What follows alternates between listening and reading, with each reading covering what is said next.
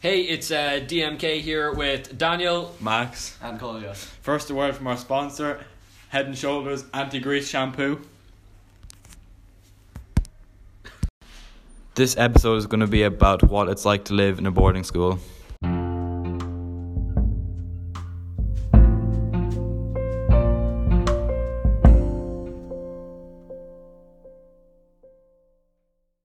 Hello, I have uh, Richard Boyle, a five day boarder, and I have a few questions for him.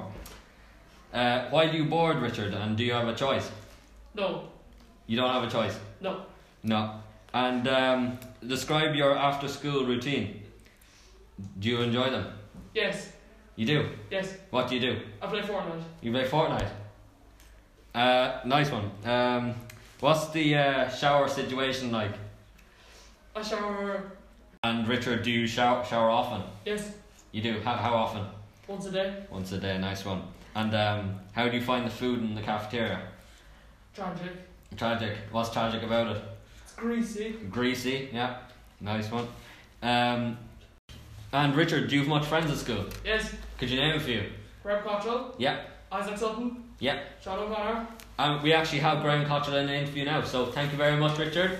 Thanks, I'll Richard. see you now. Now we have Ranto's very own Graham Cottrell. Graham, why are you bored? Do you have a choice? Uh, no, I don't have a choice. I was made to do it by my parents. Can you describe the after-school a- activities? Do you Uh, do you enjoy them? There are plenty of after school activities, and I do enjoy them. What's the shower situation like? Do you shower often?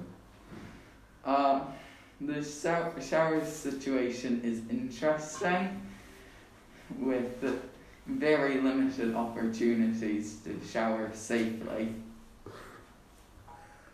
How do you find the food? Do you like it? Uh, yeah, I like the food. Apart from when Chloe throws bananas, biscuits around the place. Do you feel tighter knit as a boarder?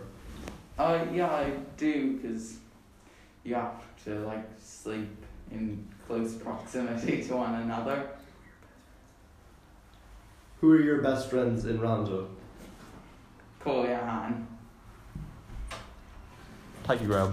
I pause for a second. Like you need need to be Thank you for listening to What's Like to Be a Boarder with DMK. See you next week.